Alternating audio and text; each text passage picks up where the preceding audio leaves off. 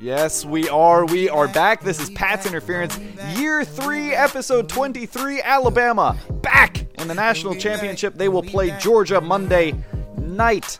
Patrick and I have all the information you will need. Look, we don't have to tease this episode. You know what it is. This is the national championship. Let's get to it. This is Pat's Interference.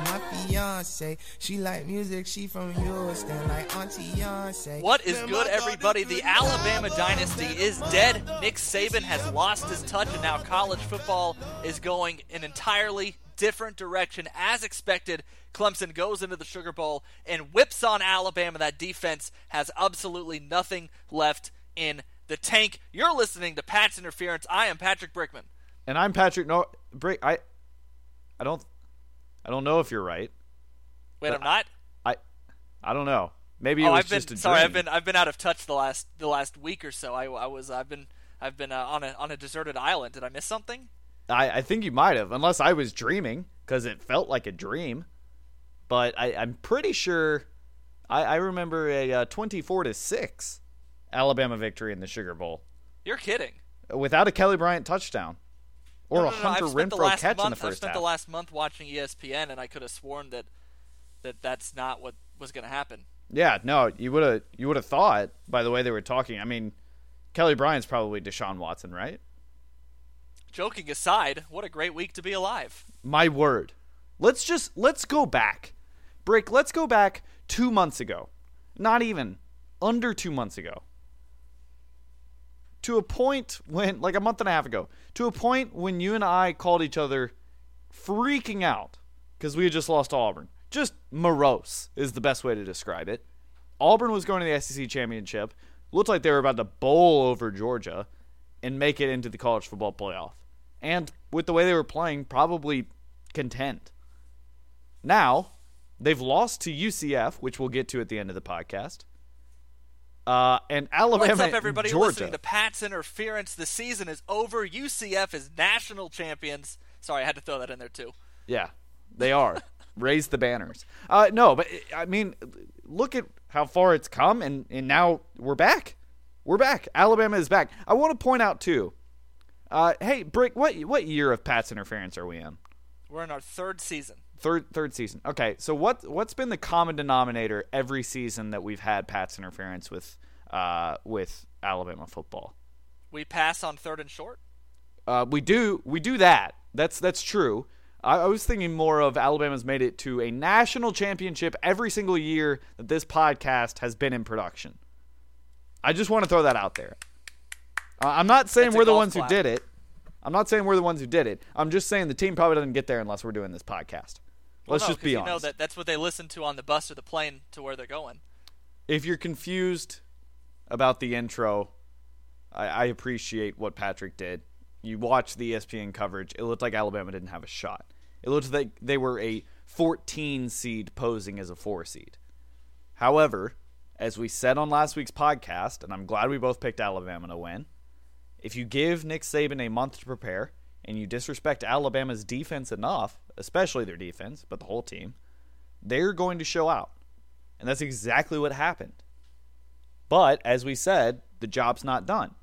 You know, it's not the game where you've got a month to prepare, it's a game where you've got a week to prepare. We're going to get to all that and a lot more later. Uh, let's not start with the Rose Bowl. I do want to talk about the Rose Bowl, but I want that transition into our national championship discussion. Let's talk about the Sugar Bowl.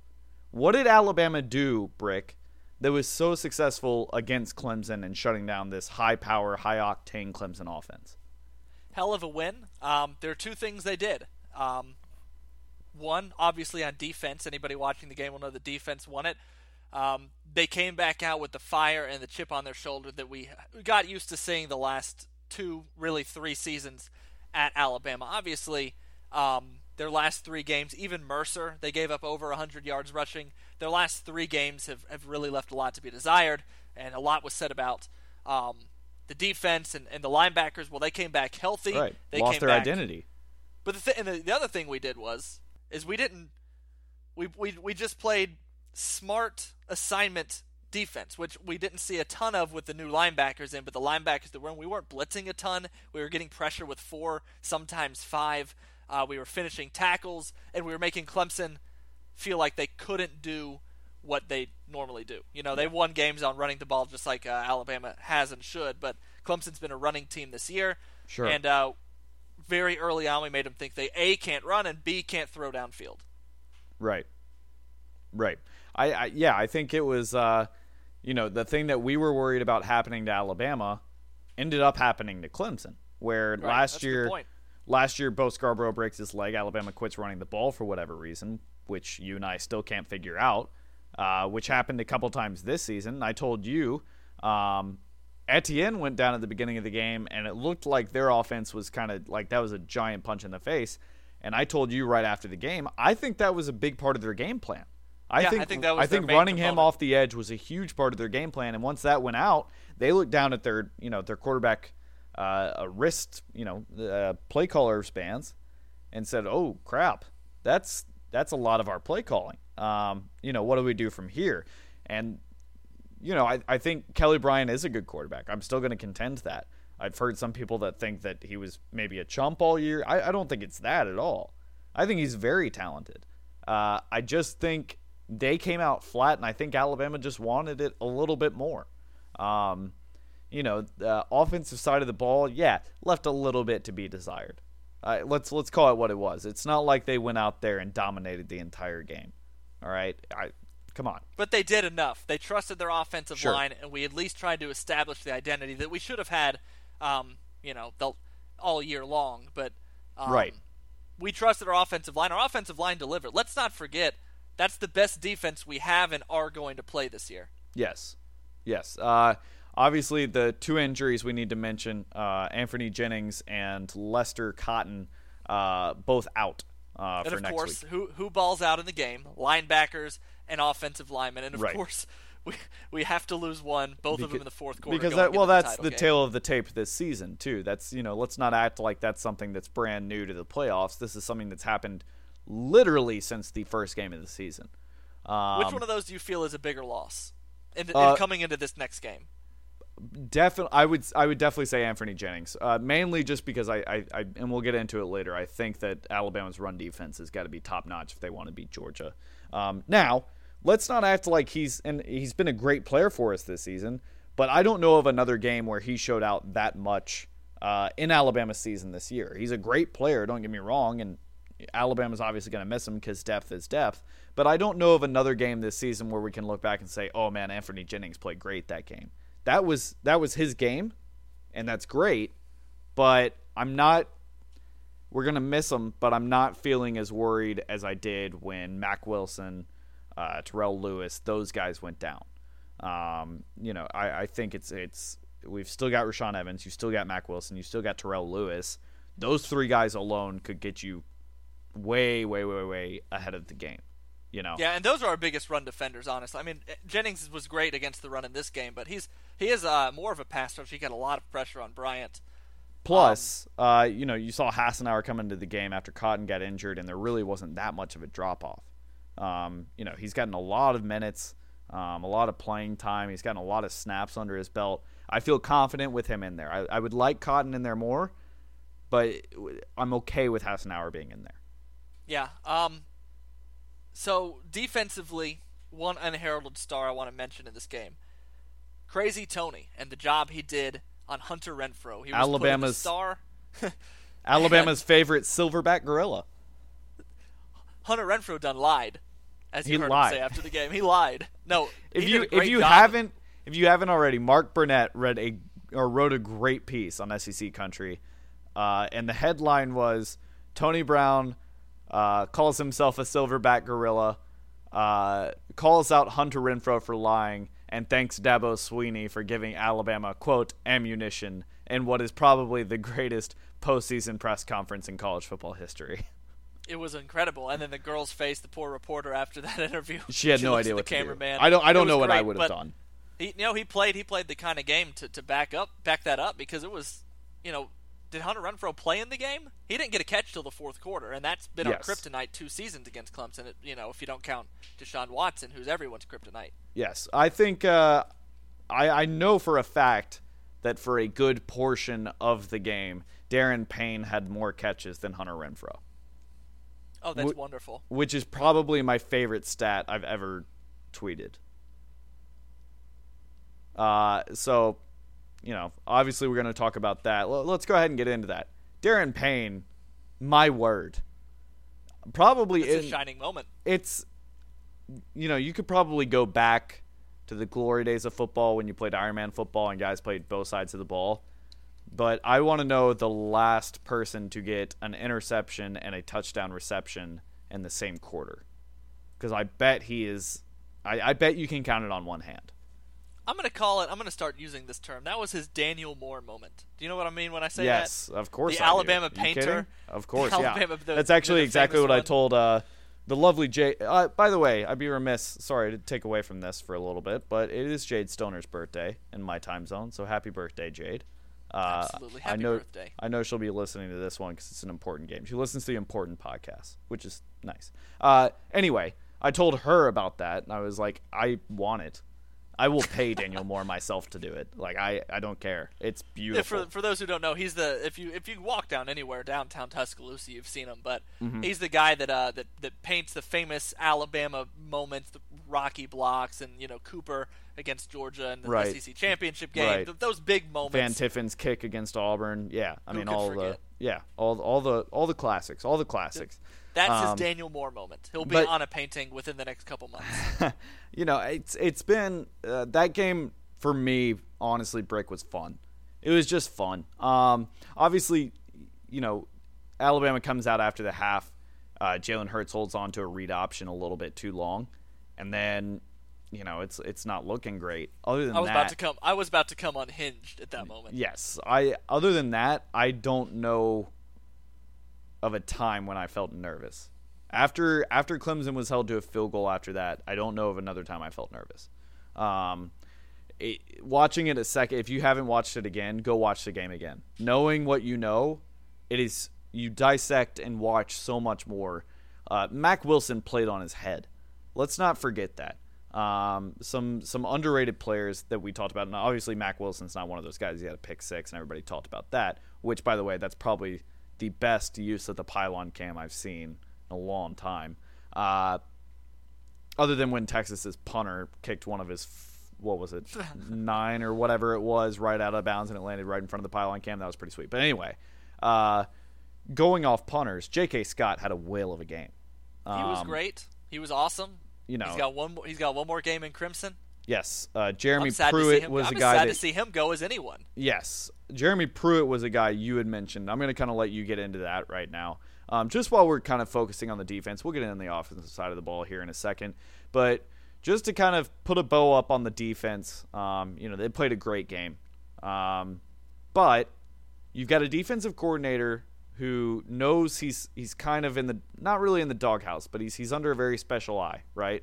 Yeah. You know, he's he's he's got he's got the eye of a couple people because you just don't The eye of Sauron, if we're being honest. honestly, you don't want to mess up and then everybody says, "Oh, well, he wasn't focused on the job." I don't think anyone's saying that. I know I'm not. Um, his preparation for that game, it, it was it was very very well done.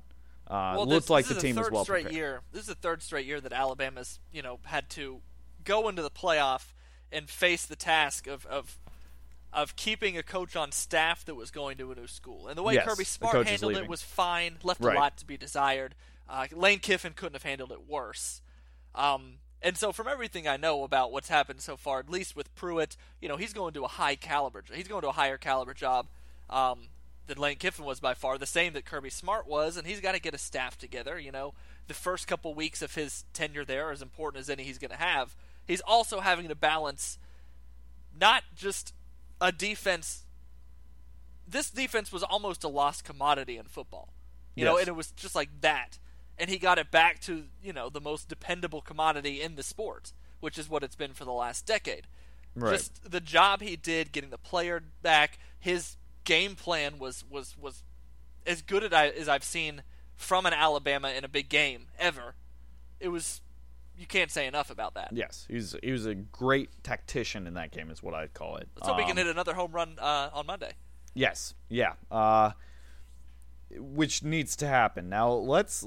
So great job, Pruitt. Let's move to the awesome offensive side of the ball. Now I already mentioned there was something left to be desired, I'd say. But we saw Alabama get back to the type of Alabama football that I I don't necessarily love, but I'm okay with it because it's a compromise between the old and the new, and I know that that has to happen for us to win football games. We can't just line up and run it every single down like I want us to, as sad as it makes me. But I thought the pass plays were called at the right time. Uh, even the one when we went uh, our our first drive, there's a drop ball. You know, Cam Sims had a drop ball that was a clear first down. Um, you know, ran the ball two plays before that, third and short, we throw it. I'm not wild about it. I understand why we're doing it. I think we would have picked up the first down running the ball, but we had an opportunity there. The guy was open, and he dropped the pass. So things like that are going to happen. But I thought offensive play calling was much, much. Uh, it was it was well done. It was a lot Forwards. more thought out than the Damien Harris, 19 carries. Mm. That's all you need to know. Yes. Bo Scarborough had 12. Hurts had 11. I'm fine with that. We averaged 3.4 yards a carry, uh, but Damien Harris had over 4 yards a carry. And let's not forget, I said it earlier, this is and will be the best defense that Alabama's played this season. Georgia's got a great defense, too. Don't get me wrong. For sure. But Clemson, people all season, it's been Alabama or Clemson's defense. You know, they were number two in points allowed a game. We were number one in points allowed a game. They're great against the run. We're great against the run. Um, this was a game that I knew we were going to need to try to run. I was nervous about whether we would even be able to have remote success doing it. Right. Right. So the fact that we had good success, you know, very good success, 141 total team yards, uh, meant that we did not have to rely on Hurts too much because he made some mistakes. He uh, he overthrew what should have been a touchdown pass in the first half. Um, like you said, there were a couple throws he had. We had a drop pass, and then there was one really big play that we had where Jonah Williams was downfield blocking too far. So Right.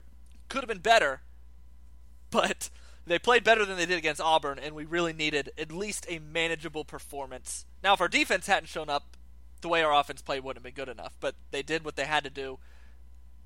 I'm not going to, you know, ream on them too much for what happened in this game when we, you know, go out with a three score win and, and they had, you know, just the one turnover, nothing too bad. One thing that we read before the game started that never really came to fruition was that Tua Tagovailoa, the Hawaiian Punch as we call him affectionately on this podcast, was going to get some snaps.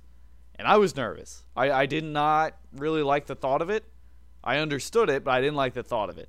Uh, I was glad to see that not really happen. Um, I think the team let that quote unquote leak. Somebody was telling me that the that that report came from the fact that Tua took first team reps during practice, but what people left out is that Jalen Hurts was sick, had a fever or a flu or something in a couple of those practices, and just wasn't there. Yes. Um, yeah, I think, uh, but I think Jalen's still, you know, he's still learning. Uh, It's not, you can't, I saw so many people still mad. You can't expect him to be perfect right now. You just can't. He's done so much for this team and so much for this university that when he messes up, people just want to jump down his throat, and I don't, I don't get it. I mean, yeah, he took a really bad sack one drive. I mean, just a horrible sack right before the half um, uh, second down, instead of throwing it out of bounds, I mean, it looks he's sitting back in the pocket, which is fine because last year we were complaining because he's running too much out of the pocket. He's sitting back in the pocket for way too long, looking downfield, looking downfield, looking downfield. Then he finally decides to roll out, but it's too late and he gets sacked. He doesn't throw it away, he gets sacked. But he makes up for it. He makes up for it, and that's something that people have got to focus on. You know, not the most beautiful game by Jalen Hurts, but Alabama does not need quarterbacks to win them football games. He They- started 28 games, ever. he's won 26 of them. Yes, and he's won uh, two of his three playoff games. But I will entertain this. Regardless of what happens on Monday, I think in the offseason it needs to be made clear that this is a uh, this is a open competition. We will obviously talk more about this over the offseason as uh, next season gets close, but Sure. you know, it needs to be an open competition because we could have a generational talent behind him. We don't know. Our coaching staff needs to entertain the notion of, well, the guy behind him might be better. And Right. if that's the case, best man's got to play. If it's not, then Jalen will take the first snap against Louisville in a year. Sidebar, Right. very glad we're not facing Lamar Jackson in that game. End sidebar. Uh, yes, inside Barr and, and Lamar Jackson. I think uh, another sort of underrated player, even though we mentioned him right off the top, was Damien Harris. Um, had a huge third down pickup. Or was that? No, that was fourth. It was fourth and one. Uh, great read. The line is breaking to the right. He sees a crease to the left. He says, I think I can jump it. Jumps it and gets another three or four yards out of the play. First down, Alabama. We go down the field and score that was a huge turning point in that game, especially for the momentum of that game. Uh, yeah, that was, that was big. It led, that led to a touchdown. That was the first time uh, where I felt like after Da'Ron Payne's interception. Sure, that was the first time I felt like, whoa, we're we're kind of dominating these guys right now. Um, you know, so uh, Damien Harris had a great game. Just keep feeding him. Just keep feeding him. He's healthy. He's not showing any signs of slowing down. Keep giving him the ball. I was disappointed a little bit in the play of Bo Scarborough. Um, I, I don't know what's happened. But we've said again and again and again this it year. It seems like Damien Harris has, uh, for lack of a better term, space jam to Bo Scarborough, where he's just sort of sucked his power. Um, and I don't know how it no happened. Term. I don't know how it happened or when it happened. I'm hoping that I'm wrong. I remember Bo Scarborough having one or two good games this season. Um, he played pretty well in the Florida State game, played very well in the Vanderbilt game, if you'll remember. Everybody than, played well in the Vanderbilt game. Right. Other than that, Andy I don't. Pappanastos had his best game against Vanderbilt. Let's not let's not mention that name on this podcast, please. Uh, we, only, we only got a little while, just one more year of it. thank Actually, one more game of it. Sorry. Oh God! I mean, it, look, he did write Andy on the bottom of his cleat. I don't know if you saw this. Like I did see that. Woody from Toy Story, which is hilarious. But it'd be even funnier if he made field goals. Anyway, uh, I, I, am disappointed in Bo Scarborough. At what point do you put Najee Harris in the depth chart above Bo Scarborough? I want to see Josh Jacobs above him too. Mm. I mean, those are our two starters next year. Uh, we'll t- again, we got more to talk about. I don't want to take all of our offseason topics, but there's part of me that believes that Scarborough and Harris are gone after this game, um, and I think that our two starters next year are the other Harris and Jacobs, and they'll be battling out. That'll be you know one of the interesting position battles to talk about in the offseason. Mm. Um, offensively, my biggest complaint, and this is something that they haven't had since Jalen Hurts did take the reins no killer instinct, in my opinion. The offense doesn't really have a killer instinct. We were you said that you really felt like we weren't dominating Clemson until the third quarter. I remembered thinking that before halftime. We are dominating these guys. We are killing them. They are gasping at air with us, and we can't put them away. My biggest thing is we got to be able to put a team away at some point in this tenure. Have to. Right? 10 nothing at halftime was too low a score for how badly we were playing. Uh, or 10 3, sorry. 10 3 at halftime, way too low a score for how badly we were actually beating them on the field. We were whipping them. And 10 3, a couple miscues. Felt okay because we lost the game last year, but not really. And then we almost let them take, you know, tie it up after the fumble first play of the second half. That's my big thing. Other than that, I'm not going to complain too much about a 24-6 win over the number one team in the country. I, no, I'm not either. You know, I realize Alabama fans love to do stuff like that, and I'm one of them, but I'm going to save it. Yeah, I, you know, you mentioned the killer instinct. I'm not, I'm not sure I'm 100% with you with that. Not because I, I feel like this wasn't really a good game to judge that. This wasn't a good barometer of that. It, That's it's a good point it's hard to put a team like Clemson away. Their defense is powerful. They are they have a huge defensive line and a great pass rush. We said it over and over again last week. Best so in the country. That that killer instinct, that drive, I think was there. I think the attitude and the want to was there. I'm just not sure if it was executed the way it could have been. And I agree with you in that regard. But I'm not going to sit here and say that I don't think Jalen Hurts wants to win football games or that he's he's ready to just put guys in the dirt. Oh, I, it's not. It's not a laziness thing. It's just there's just a little extra. Yeah, you know, we're down at the we're down at the the seven and a false start, and we're kicking a field goal. Stuff like that's happened a lot this year. Sure, a lot more this year. But remember now, uh, let's let's call it what it is. Um, you know, like I said, Clemson's defense is very good. Plus, the offense is in the national championship, so it could be worse. Offense is in the national championship. But here's the thing Alabama is not peaking yet. is what that means to me. And if I'm Georgia, that's a scary thought. That Alabama just beat Clemson 24 to 6 and they're not not exactly playing their A plus game yet. Not exactly. Defense can't do much better than how they did. The, no, defense absolutely can't do better than they did. The offense can grow by leaps and bounds. And like I said, if I'm the Bulldogs, that's you better hope it's not on Monday. Because if the well, offense you want to get into the Rose Bowl now? Yeah, the offense starts clicking. I'm just saying it's going to be tough for Georgia to win. Uh, yes, let's get into the Rose Bowl. Uh, probably, let me ask you just before we get into the nitty gritty of the game. As far as a game perspective, now I know that the 2005 Vince Young game was for the national championship, so you're always going to pick that one.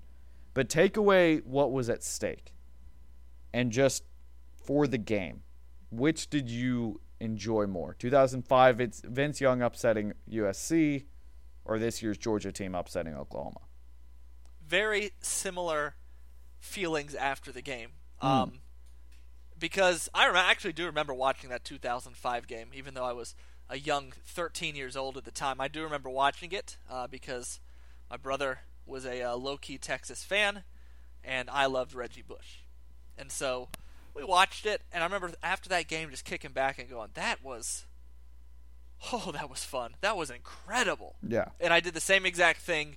Uh, I was a little bit, you know, more wired after yeah, the Georgia sure. game because there was another big game coming on right after it. But uh, um, or during, and then ESPN switched the coverage over. That and also, also last year's Penn State, um, Ohio, uh, USC, USC yeah. Rose Bowl was amazing too. Sure. Uh, I'm gonna still. Go, I mean, I'll still go with Vince Young because it just it, it, feels like a more vintage moment. It feels like top five moment in college football history. Um, but it's by a it's by a hair. Now that game really had it all. It had everything. It had the most points scored in the Rose Bowl. It had the first overtime in the Rose Bowl. It had the longest field goal, the biggest comeback. It was incredible. Yeah. And we yeah. were both we were both almost dead on in this game where you know, we neither of us could get a finger on it, and it was going to come down to how bad can Oklahoma's defense be. Yeah, They're pretty dang bad. They weren't good. They weren't good. Um, it was lovely for me to see Baker Mayfield get tur- taken down a, a couple notches. Uh, just a just pure bliss. You've it's been the only hater. way I can do. I despise the guy. I don't know how you don't. He's Johnny. He's a worse. I, I liked Johnny Manziel better than I do Baker Mayfield. I see. I can't say that. No, I, one, I do. One of them never beat us, so it's hard for me to say that. If, I, if, if both of them had beat us, come back and we might have the conversation. I might agree with you. I don't think there's a more arrogant person than Baker Mayfield. And to see him cry in a post game press conference is incredible. It's it's bliss. It is pure bliss. And then goes to an Oklahoma City Thunder game. I don't know if you saw this. Daps up Paul George. Paul George does not recognize him. Has that no was clue awesome. who he is. I did love that. And just walked off. And I was like, this is incredible. He thought he's just another guy. And you know what? He is. He is. Look at me in the eyes and tell me that Baker Mayfield's going to make a living in the NFL. Uh, uh, he's not he's not super high on my list. If I'm drafting, okay, you don't you're not a big. If I was drafting in the second round, and I'm the Patriots and I've got everything I need, then I might take a flyer on him. But um, no, I don't. I don't know that he's going to be a mega star. I think he'll have a better career than Manziel did because I do think he has a better head on yes. his shoulders. Yeah, I think he's more focused. I agree. But um, no, the guy I want is Lamar Jackson if I'm drafting. I don't care Mm. that he threw four interceptions in his last game. They had him do everything. Mm, mm, mm. Yeah, so Oklahoma's defense was obviously, you know, we talked about it in our last podcast. You know, what's what's going to be the thing that, you know, that bends but doesn't break, and Oklahoma's defense in the end was the thing that broke. Now, uh, a lot of that was Georgia's defense and especially Georgia's heart. That's one thing I do want to touch on and that you and I talked about after that game. Uh, Georgia never went away from the game plan. Not not once. Not when they got down by 14. Not when they were up by seven. They ran the ball down their throats and passed when they had to and made good, solid passes. And that's the Um, most impressed I've been with the team in college football uh, outside of the name Alabama in a very long time. Yes. I mean, I was sitting there watching it. I'm telling you, they were down 31-14, and everybody, including myself, was closing the book on that game. I would. This yeah. is this we is went uh, to Chick Fil A. I was so sure it was over. We went to Chick Fil A, came back, and they were down by seven. And I was like, "What?" and they came, but they were back with the lead midway through the third quarter. I mean, there was still like seven minutes left in the third, and they had the lead. yes. I mean, they were winning the game, and how did they do it? They ran the ball. How do you how do you come back from from 17 points down in eight minutes running the ball? I didn't get it, but they did. They did. They did, and that should tell you a lot about the Georgia rushing offense too. Uh, I will tell you, I am more worried about Sony Michel than I am anyone uh, on Georgia's offense. Yeah, me too. Or We- Alabama. We've played we've played we've played the healthy Chubb, Yes. right? We played we played the the big strong Chubb when the Chubb was healthy. Yes. And the Chubb is healthy now. The Chubb is back to full strength. The Chubb's back we've at full strength. We've played that strong Chubb before. Right. We haven't played. We've played Michel, but he was a freshman. We haven't played really a Michel or the Swift guy. This uh, I think is D'Andre Swift. Yes. Both. That's of- the kind of running back that gets yards on us. It's not. It's not the the power. We we finish tackles most Yes. of the time. yeah. Um, that's not. That's something I've really never complained about an Alabama team that we finish tackles. We bring guys down or we hit them backwards and someone else does. Now, um, tell me what you thought of Georgia's defense in this game. Oh, I mean, I understand they gave up a ton of points, and that helps me feel a little better. But they gave up a p- ton of points to a team that would score a ton of points on, no matter what the uniform was. I think, Well, and the Heisman Trophy winner. and the Heisman Trophy. I think Oklahoma would have put up 30 plus against us too. I really do. Even at our full strength, I think Oklahoma's offense was playing at a high enough level. Where I think they would have had success. Now they gave up 48, and I feel really good about that. I'm actually going to go. When I was watching it, one of the things I noticed is that Georgia's pass rush. Not enough people are saying this about. It. They still struggle. They're like some of those earlier Alabama defenses, Kirby Smart defenses, that had trouble passing the, or rushing the quarterback. They were having to blitz six or seven if they wanted to get pressure on them. Sure. When we get in, remind me that I'm saying this because I want to bring that up later. Uh, but other than that, the defense wasn't their best game by any means, but they made the plays they had to make at you know key moments in order to win. And there's something to still be said about that, even though you gave up 40 plus points. Right. Right. Yeah, it's uh you know, I, I was impressed. I was really impressed with Georgia's defense and just like the offensive side of the ball had to get points, they had to go out there and get stops knowing they had given up a lot of points already. It's 31-14. Like you've given up 31 points and you're going out there drive after drive and you're getting stops. It was I mean, impressive. Alabama gave up 35 points to Clemson last year, and then the year before they gave up 40 plus points. They gave up 40 exactly points, and those were two great, great defenses. So you get what I'm saying here? Yes. You can still play well and give up a lot of points if you play well in the moments you need to. Well, and you just show heart. You just don't give up. That that's something that happens so often in college football. As a team gets down by, you know, thirteen or fourteen, and the game's over. The game's over. I mean, they they don't believe that they can win. I never saw that with Georgia. You Not looked at at. Georgia's sideline; they were ready to go from the jump all the way to the last snap. They were ready to win the game. Kirby Um, Smart said it. The offense was picking up the defense at halftime. Yeah, Hey, y'all still got this, and we got you. We're gonna score. It was amazing. I mean, that's that's a team Yeah. right there. Yeah. Um, you know, obviously, had Alabama lost to Clemson, I would have loved Georgia to win the national championship. Now I don't feel that way, now we don't feel that way. obviously. But if, you know, if it does happen, I'm going to have a lot less bitter taste in my mouth. Um, knowing that it's a guy like Kirby Smart and a team like Georgia who went through that game that they did. The block was fantastic. The play calling in overtime was well done. That's something that's such like a lost art. It's almost like practicing uh, penalty shootouts in hockey. You know, it's it's such a lost art, and people Speaking don't which, really. Oklahoma's was terrible in overtime. That's what I mean. leading up to Is you can tell one of those teams focused on that leading into the game, and one team completely didn't because it's a whole new ball game.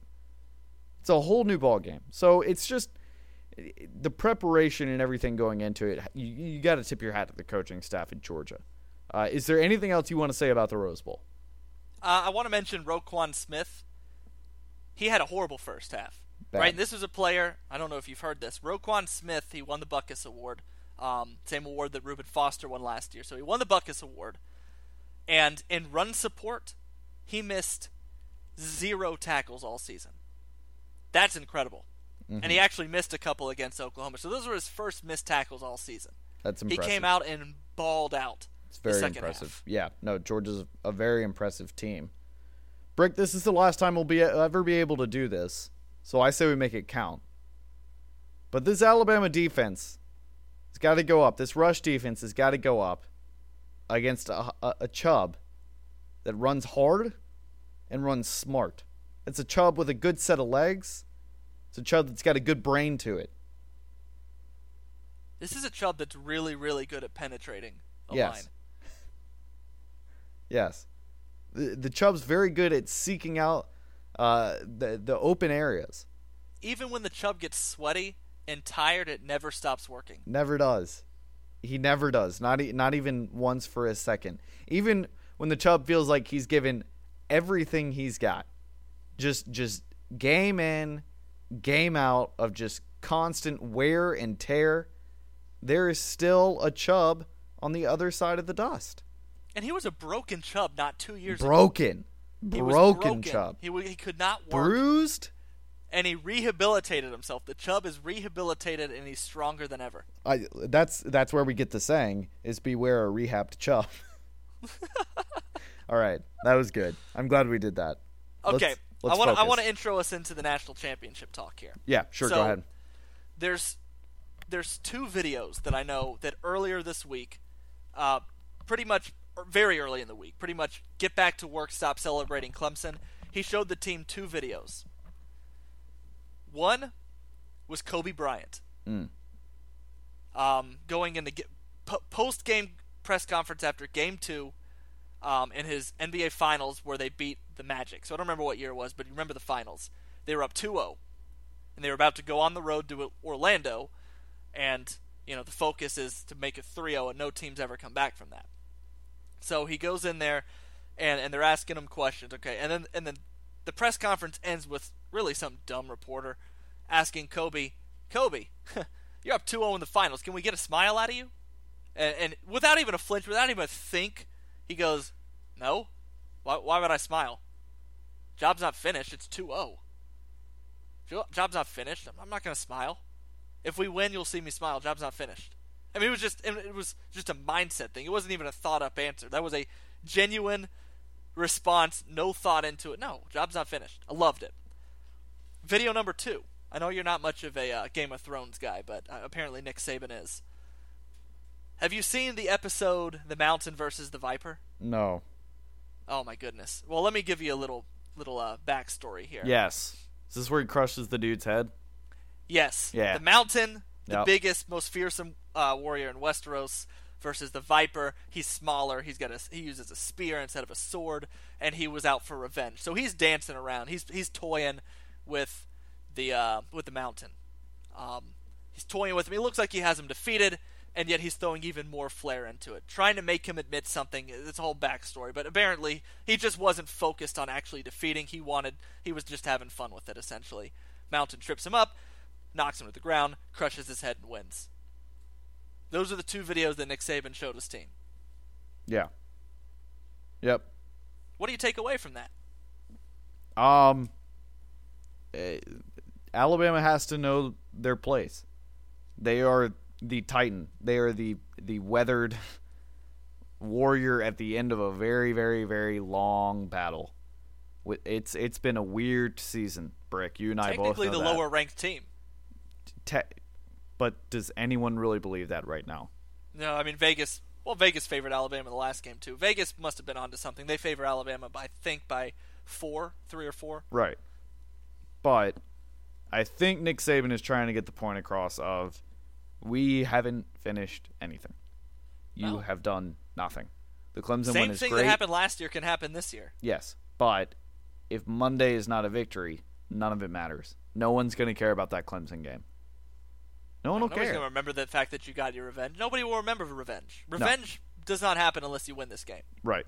So, I think that's the point he's trying to get across. The other video that came out this week that you sent to me and I showed it to anyone who would watch was Scott Cochran walking into the locker room with Alabama's 2017 runner-up trophy, uh, yelling mostly profanities, screaming "boom" and then smashing it into the floor of the locker room and hitting it with a sledgehammer. Uh, talking about how they don't play for participation trophies. Now, this happened right after UCF claimed their national title, which I hope those two things were correlated. Uh, I don't know if they were because Scott Cochran's insane, and sometimes he just does insane things because that's what insanity is. But it did send a message to the team, I think, that it doesn't like none of it matter. Like we just said, none of it matters unless there is a win on Monday night and you can get all the trophies and all the, the headphones and the sweatshirts and the backpacks and the bags and I, I don't I don't know if you've ever been around an NCAA tournament setting, Brick. They get stuff out the wazoo from ear to ear. I mean, you you can't walk around and swing a dead cat without hitting some gear that the NCAA is giving an NCAA tournament team. Period. Uh, that's how it is. That's the same with volleyball, women's soccer, tennis. I cannot imagine what it's like for college football. But none of those gears and gadgets and, and you know tech pieces and clothes and backpacks, none of that matters unless there's hardware at the end of it. I bet there are players that throw it away when they lose. Uh, there are some. Um, I will talk. I've talked to someone who uh, played for a team, and I'm, I'm not going to mention his name because I doubt he'd want me to tell his story. But they got brand new Sega Dreamcasts right when they came out when he went to a bowl game. That was their big bowl gift, and they all sold it on eBay after the game because they didn't want to look at it because they lost. Yeah, I would have trouble using Beats headphones that I got from a championship loss. Yeah, especially if they've got the logo on the ear. I mean, Oh, think yeah. about it. Think about it. But regardless, uh, Alabama has a tall order. This is not. This is not going to be as easy as the Clemson game. And this game is in Atlanta. And Yes. I know that it's supposed to be 50-50, but There's let's no be way. honest here. There's no let's way. be honest here. Not only is it a very short drive for Georgia fans, but Alabama, like it or not, is accustomed to this. Georgia's been waiting 40 years for this. Yes. So they are buying up tickets. They're buying up tickets from Alabama fans. They and have who can to. blame an Alabama fan selling a good ticket for ten thousand dollars to a Georgia fan? They you have go, to. oh, it's just one more Georgia person. Yeah. I'm think I'm guessing it'll be closer to 75-25, maybe even 80-20. I don't think it'll be that much. I think that's a lot. I, I'd go more 65-35, but I, I get what you're saying.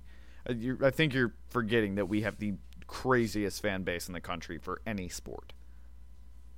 It's probably true too. Uh, however, this is this is a more difficult game. You do not get a month to prepare for this game. You got no time to prepare for this game in the month prior to you playing Clemson because you wanted to a focus on Clemson and b you didn't know who you were playing. So, Right. this is a more difficult game. Stopping Georgia's rushing offense while you and I joke about a healthy Chubb and how great Sonny Mitchell is, even though his eyes don't really look the same way. Uh, you know, we, we this is a tall order. That is a great team who could really run the football.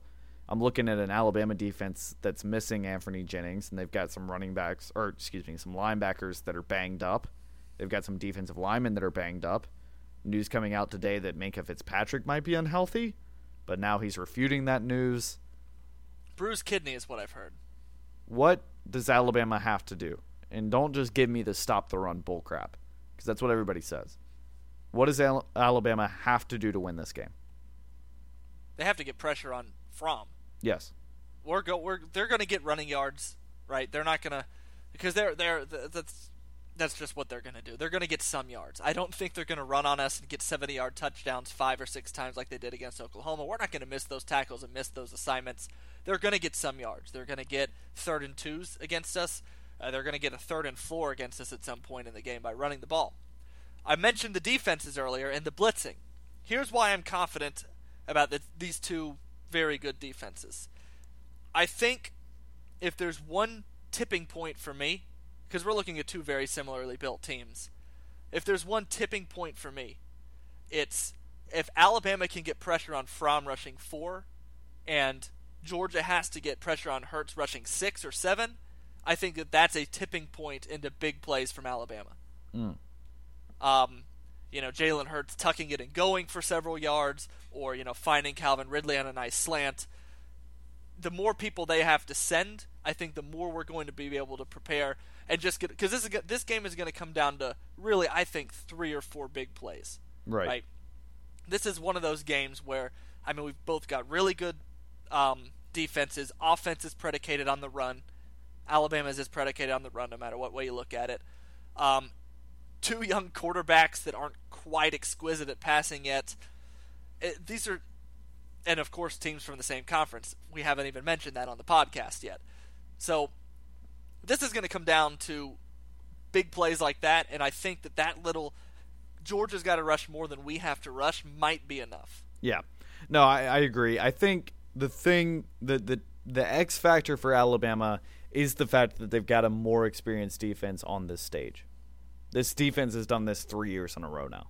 They they they're not going to be distracted by all the flashing light bulbs and the the new fancy stadium in Atlanta. It's it's another day at the office for these guys.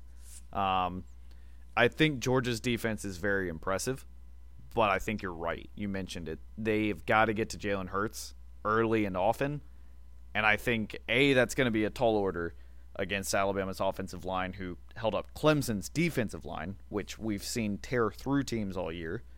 Uh, and that's going to wear them out. And when teams get worn out against Alabama in the fourth quarter, it usually doesn't end well for them. Doesn't end well for them. Uh, because that's when Alabama just starts giving the ball to a Damien Harris or a Najee Harris or Bo Scarborough or Josh Jacobs, whoever it is, and they let them run all day. I also wouldn't Now- be surprised to see Jalen Hurts run the ball a little bit more this game too. exactly what I was going to mention. What Jalen Hurts are we going to get? There have been games, and even big, bigger games, where Jalen Hurts has been very impressive against a, a, uh, a blitz. He sometimes has a really hard time picking up blitzes. When he's picking them up, he actually usually makes the right decision. Yes. He's a good decision maker. It's the arm talent and sometimes completing it. But there are times where he knows exactly when to tuck and run, what lane to go to, and then there are times where he knows where to put the ball. If he shows up and he can do that, and he's got that mindset, knowing it's coming, I think he could have a career, not a career game, but a you know a, a resurgent kind of game. Yeah. Uh, if he has trouble picking it up and he you know tucks it and rolls outside and tries to roll out and then cuts off half the field, ends up either throwing it away or running out of bounds or taking a sack trying to cut it back inside. I don't know what guy we're getting. I don't know what I don't know what number two we're getting on Monday. I it's it's a roll of the dice in my opinion. I mean, you mentioned it yourself. He's he's won every game but two since he's been He's here. He's been here before. You know, we all know we all know the story about what uh screensaver or wallpaper he had on his phone. Yeah. I mean, I, I think he wants it as bad, maybe even worse than anybody on the team except Nick Saban. Uh, so, I think Alabama has to, on offense, has to establish some sort of run game, which is tough against a very big, physical Georgia defense. We did we did it against Clemson. I really feel confident. If we commit to it, I feel like we'll have success. Yes. Don't get freaked out if it doesn't work the first couple of plays. As long as that doesn't happen and you keep pounding the ball, there will be spaces to run. There has to be. There's just this team has not really struggled running the ball against anyone except Auburn, and that's because the running backs got our our premier, our star starting running back got the ball what six times that game, Six times. you know, and that game still didn't. And I mean, it wasn't close, but it wasn't really a blowout. Another thing I want to mention, I think it's been made clear by Saban he wants us to do that. Yes. I feel like Saban went back and probably didn't realize it during the game, but went back and saw Damien Harris got the ball six times, and then the ass chewing he gave Daboll on the uh, at when we were still throwing it, trying to run out the clock. Yeah. He got a Lane Kiffin ass chewing. Yes. I think he's made it clear that he has no problem with us. I'm sure he told Daboll, "Hey, I want a lot of spread in our offense. That's where football's going." I feel like he's also the kind of coach who goes, "When it's working and when it needs to work and when we just need to do it, just do it." Run the ball. Just run the ball. I, I've been saying it for three years. look, have I been wrong in three years? Has I the- can't say you have. Has has there been a game where I've said we need to run the ball more where it wasn't true? No, I no. no, no. I say it jokingly to you a lot. We're up by thirty and we pass and get a first down. I say, oh, well, we got gotten on the run on the ground too, but not seriously. I I mean, I can't think of a game where running the ball wasn't the solution. We win that Clemson game last year if we run the ball 10 more times. Period. That's it. I, I no, I agree with you on that. I think that there's, I think that Harris might have come in and had even more success than Bo Scarborough had.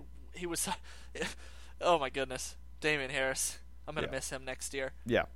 Luckily, that's a position where we've got an entire stable. What does Georgia's offense have to do to beat Alabama in this Alabama defense that we're highly touting? They're gonna need a they're gonna need a couple big plays I think against us to to really think that the, they're gonna need a, a couple big plays to take the wind out of our defense's sails. You know, I, I, I think that they're going to need to. That Wims receiver's really good at stretching the field. Obviously, we know what their running backs can do. Um, I think they're going to need a couple big plays. I think that this is if this is kind of a choppy uh, four, three, five, six yards here kind of game for them. I like us in those odds. Yes. Yeah, I, I, like us in that. I think they need to hit a couple big plays. I think the back-breaking third and 12, third and 10, even third and 7 pickups are what's really going to propel Georgia in this game if they can pick those long yardage situations up or if they can hit home run balls. and Fromm's going to have to do it throwing. Yes. You know, he's not going to run for it like Kelly Bryant did a couple times and Deshaun Watson did a thousand times. Um, Sure. He has arm talent. We know what Fromm is. He was committed to Alabama. Uh, you know, not little over a year ago. I think Um, yeah, I think uh, if if Georgia beats Alabama through the air, so be it. So be it. Honestly, I mean that's that's my mentality of this. Make Fromm win the game for Georgia, and if he can do it, and we lose, well, all right. I'm not happy about is, it. that's but why this game is so interesting because that is Georgia's exact game plan too. I can guarantee it. yeah, Make Hurts do it. Make Fromm do it. yeah. And uh, look, if it's between Hurts and Fromm, I'm taking Hurts every time. at the end of the day, I think when you're try- when both defenses are trying to force the offense to do something specific, I think that the defense is going to end up being the thing that wins. I like us in this game. I like us in this game a bit more than I did against Clemson. Yeah, I do too. I do too. With that being said, Brick, for the last time of year three, on this 23rd episode of Pat's Interference for this season, a season that's had a lot of ups and downs, lots of weird hiatuses, lots of awesome episodes, and some not so good ones, if we're being honest. For the last time this season, your score prediction between the University of Alabama and the University of Georgia for the national championship. Alabama's wearing our sexy white jerseys. So you know how I feel. I picked us a, a, by one against Clemson. I'm going to go pick us by double ones. I'm picking a 28-17 win. I like it. I like it. I, I was actually just about to say I predict a 31 21 win. I see Georgia getting a touchdown on the ground, getting a, a maybe a defensive touchdown or a special teams kick return or something like that, and then a, a Fromm bomb, as we'll call it. I never give us I never give us a field goal. I don't know if you ever I- noticed. I don't think know I, ever give us a field goal. I know you don't. I know you don't. But I'll, I'll give it to us. I'll give it to us. I'm going 31 21 Alabama. Alabama when it wins its 17th national title on Monday. What would be poetic is the team carrying Andy Pappanastos off the field after a game-winning field goal. You will have after to tell all me. All the crap you will have to tell through. me all about that.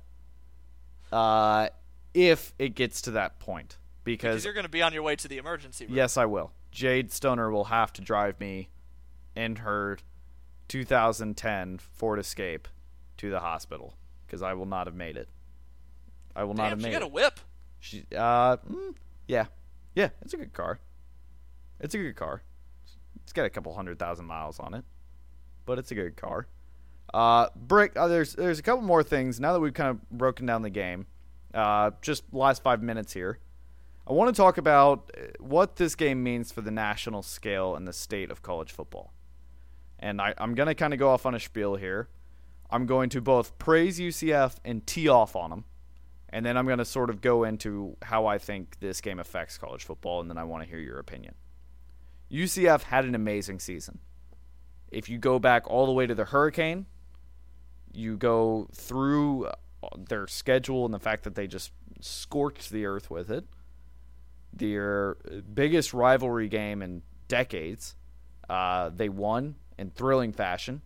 Their coach got a better job, and then out of loyalty to his program and his players, decided to stay, which is extremely admirable. They defeat Auburn, which already gives you bonus points in my book. And they pretty much have a perfect season, record and otherwise, which is great. Here's what's not great they've announced that they're going to start, uh, or not start, they're going to hoist national championship banners at Spectrum Stadium. They're going to throw a national championship parade in Orlando, Florida. Calling themselves national champions does not bother me. I want to be very clear about that. I am okay with that. Paying their coaches national championship bonuses. I think it's a little weird, and honestly, if I'm some of US, UCF's uh, other sports, I'm probably pretty pissed. Can't imagine their basketball team's too happy looking at their football team getting championship bonuses when they didn't win a championship. But it's your funeral, do whatever you want. It's your money. If you want to call yourselves and say you have a share of the national title, whatever. That's fine. I'm okay with that. I can root for the little guy for a little bit. Saying you were the true national champion, the sole national champion, that's messed up. Because you're not. All right? You had a bottom third strength of schedule. You do not play in a Power 5 conference. You didn't get a fair shot at the national championship. I agree with that. However, you can't walk around and tell me that you think you're better than both Georgia and Alabama and be serious. Because you didn't get Auburn's best game. You got an Auburn team that was missing their best player. Let's be honest. Kerryon Johnson didn't really show up to the Peach Bowl.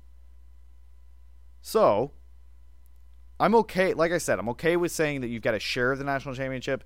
When you're acting like you're getting snubbed and the, the world's out to get you and everything, no. Stop. Stop it. You sound ridiculous. You're a group of five school.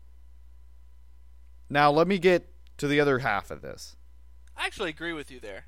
I, I, I didn't think I was going to agree with you because I am fine with them doing the banner and having the thing. Because this is all about recruiting, and this is all about the largest school in Florida going, why can't we be with FSU in Florida? Why Yeah. can't we find our way into a Power Five? And look, conference? They're I'm just trying great to with build their that. program. I think that's awesome.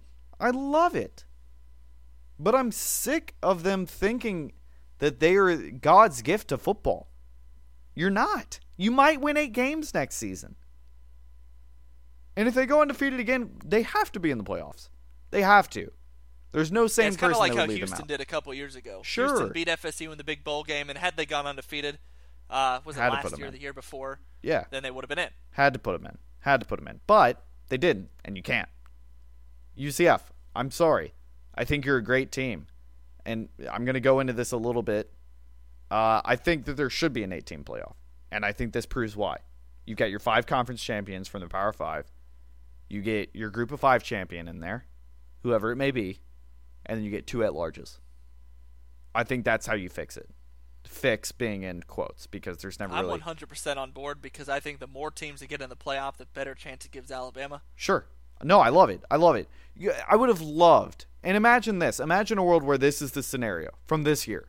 You have uh, Clemson, Oklahoma, Georgia, and Alabama one through four. Then you've got Wisconsin, USC, UCF, and probably Auburn. Probably Auburn. Uh, well, Ohio State actually. Ohio Um, State would have been over so Auburn here. rej- rejigger that however you want. But then those first rounds, like UCF travels to Clemson to play a I'd watch. playoff game. I'd watch. I would never. I would. I would be incapacitated that weekend because all I would do is watch college football. That's all I would do.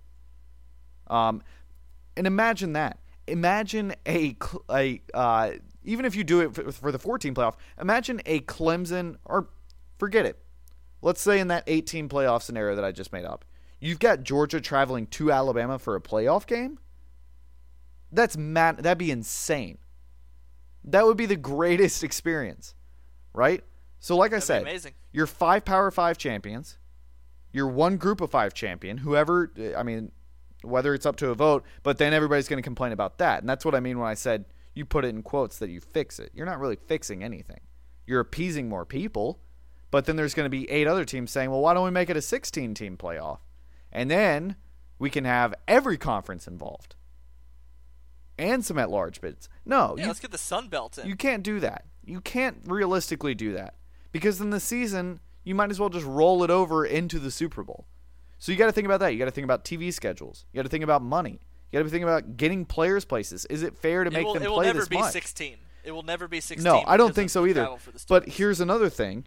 You're already seeing guys sit out bowl games. How long will it be till a player and a coach don't get along about something and a player says, "All right, well screw you. I'm not playing your playoff game." It's going to happen. that's that's going to happen at some point. That's going to happen. I don't think we're point. very close to an 18 playoff yet. Um, they've already come out and said it'd have to be unanimous from all conference all conferences. I think- Power Five. I think it is more. I think this year is the most telling year that we will ever have that there needs to be an 18 playoff. there needs to be the next. The the controversies this year are, are not that big, right? Teams griping. It's going to take something huge, like every Power Five team is undefeated. Huge. Yeah. You know, every Power Five champion is undefeated. One has to be left out. Yeah. I think that would be like the kind of straw that could break a camel's back in this situation, and that's rare because you know a lot of these big teams interplay each other, right? Yes. Alabama's playing Louisville. They played FSU this year. They played Wisconsin. You got you know TCU always plays a big team. It's always like that. So it's it, very. I can't even imagine a situation where that might happen, but. Um, So all of that being said, I'm proud of UCF. I do think they got snubbed out of a playoff spot because there's not eight teams, and I hate that for them. I loathe the way they've handled themselves like children. I went on a rant on Twitter. Thought about doing it from the Pats interference page at pi underscore podcast, but I didn't because it was it was my opinion. I didn't want to I didn't want to hijack your thoughts or what you thought about it. I'll say it one more time. If you want to say you have a share of the national championship, good. Go for it. You're the little guy and you deserve it. But saying that you are the sole national champion and that you're going to raise a banner and play your, pay your coaches their championship bonuses, and you're going to throw a parade and give your players rings that say national champions on it, all right, that's that's too much. You got to take a step who, back. Guess who else did this uh, this century? Auburn, 2004, baby. Auburn 2004, who I think had a better argument for it. Way better. way better. But I digress.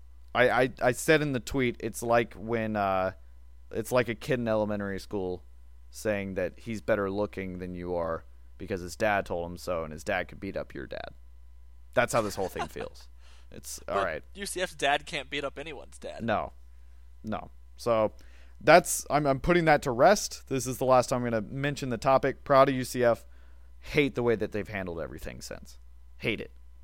Despise it. Their fans have been obnoxious. Their school's been absolutely pitiful. And their PR people are just miserable to watch. So go ahead and claim your national championship, but everybody knows in the record book who it's going to be. I'm off my soapbox now. You can have it. Well, you said you were going to mention something about the state of college football. I was kind of interested to That's- see where that was going. That's what I meant with the 18 playoff. okay, state of college football. Got it. got Yeah, it, got just it. just as far as you know, how do you fix that scenario? Because, like I said, I do think UCF got jobbed. It's not fair. So what? You you beat the team who beat both national champions, which is the transit property. So technically, by that, like Rutgers should be in the national championship somehow, right? Like Um, Elon actually has an argument. Oh, right down the road. property- Elon, 20 minutes away down the road from me right now. Yep. I know a couple people that went there. Yeah. Um, but I, I digress on that. Okay, I'll say this, and then and then that could probably be the end of what we're doing today. Um, this All SEC championship we're watching is very big for a few reasons.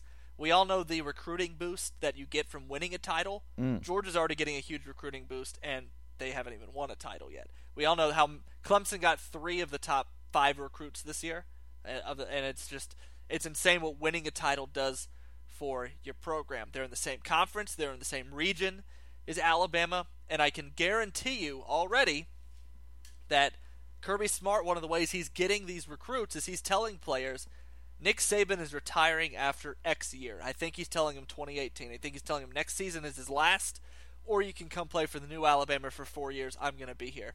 There might be some merit to that. I don't know. We hmm. don't know what Saban's internal mind is saying. No, we there don't. might be. but he's definitely claiming he has inside knowledge. I worked for the guy for 10 years. Yeah. And how could you So- blame him? You know, people will claim that Georgia's overtaken Alabama. I don't know that that's necessarily the case, even if they win. Um, we'll have to see really how the game looks to determine that, but it is big for reasons other than just who gets to lift a trophy up. Sure. Sure. No, that's a great point. That's a great point. Should be fun. Should be a lot of fun. It's going to be a fun time. Uh, Brick, I, I can't believe we, we started doing this podcast in July or August. We did it in July, uh, August. It was August 2015 is when we first started this podcast. Here we are, January 2018. It's January 7th, 2018. We're two days, well, I guess one day for me. Well, one day for both of us now. From Alabama playing for their third straight national championship. Our first season, the quarterback was Jacob Coker, and our favorite player, or my favorite player, was Cyrus Jones. Now the quarterback is Jalen Hurts, and our unanimous favorite player is Tony Brown. So, while some things change, like Jacob Coker to Jalen Hurts. Some things never change, like Cyrus Jones to Tony Brown. Uh, I appreciate. I appreciate you and all you've done for the podcast. Uh, listeners, we appreciate all of you for everything that you've done for sticking with us, for sticking with us when we go on weird hiatuses because Brick doesn't get off work till 12 and I've got to be up at 6 or vice versa, or I'm out of town, or we just kind of forget and we get busy. For always tuning in, always listening, always jabbing with us on Twitter, talking with us on Facebook, commenting, liking, sharing, uh, calling us fools, making us sound like idiots, saying we're geniuses, whatever it may be. We wouldn't be here without you. Uh, Brick and I have always wanted to do this. I know I say this at the end of the, every week, but it's more true this week than others. I've been more excited about recording this podcast than probably any other episode, minus the very first one. So, for that, Brick, I thank you. I thank all of the Pats Interference listeners. We're going to have a great offseason no matter what. No matter what the outcome is uh, on Monday, as always, on big games, Brick and I will have a podcast. Um, if you if we lose, you can go back and listen to the Clemson podcast. It's probably going to sound very similar from last year. Um, if we win, you can go listen from two years ago from that Clemson podcast, and it'll sound similar to that. But this offseason, I mean, we're gonna we're gonna restart the Patsies. That's something that we missed last year, Brick. We're gonna redo the oh, Patsies. right, we did. Uh, we're we're gonna have a couple of podcast episodes. I just want to be about absolutely nothing, just absolutely nothing. I just wanted to be off the dome, whatever we want. We haven't even we haven't even talked Star Wars yet. We haven't talked Star Wars, and we need to. We need to We because will. because if we don't, who does? Who does? Nobody. Nobody. Rob's interference? No way. No way. That's not going to happen. But anyway, everyone, thank you so much for listening. We couldn't do this without you. I mean that more this week than any other week. Uh, we really love doing this podcast. If you want to find us on Facebook, we're at Pat's Interference. That's P A T apostrophe S Interference. On Twitter, at PI underscore podcast. Uh, you can go to our SoundCloud page, our website. It's patsinterference.com. SoundCloud or Pat's Interference. Uh, we're on iTunes. That's probably where most of you are listening. But we're also on Google Play, Stitcher, uh, Android devices. I mean, anything you could possibly want to listen to. Uh, we're we're more than likely there. So, If Brick. we're not on one, let us know because I can get us on Yes, there. absolutely, I just absolutely. don't know what all people use outside iTunes, and Google Play, and SoundCloud. Brick for the last time for the 2018 season. On three. Ready? One, two, three. Roll Tide. My daughter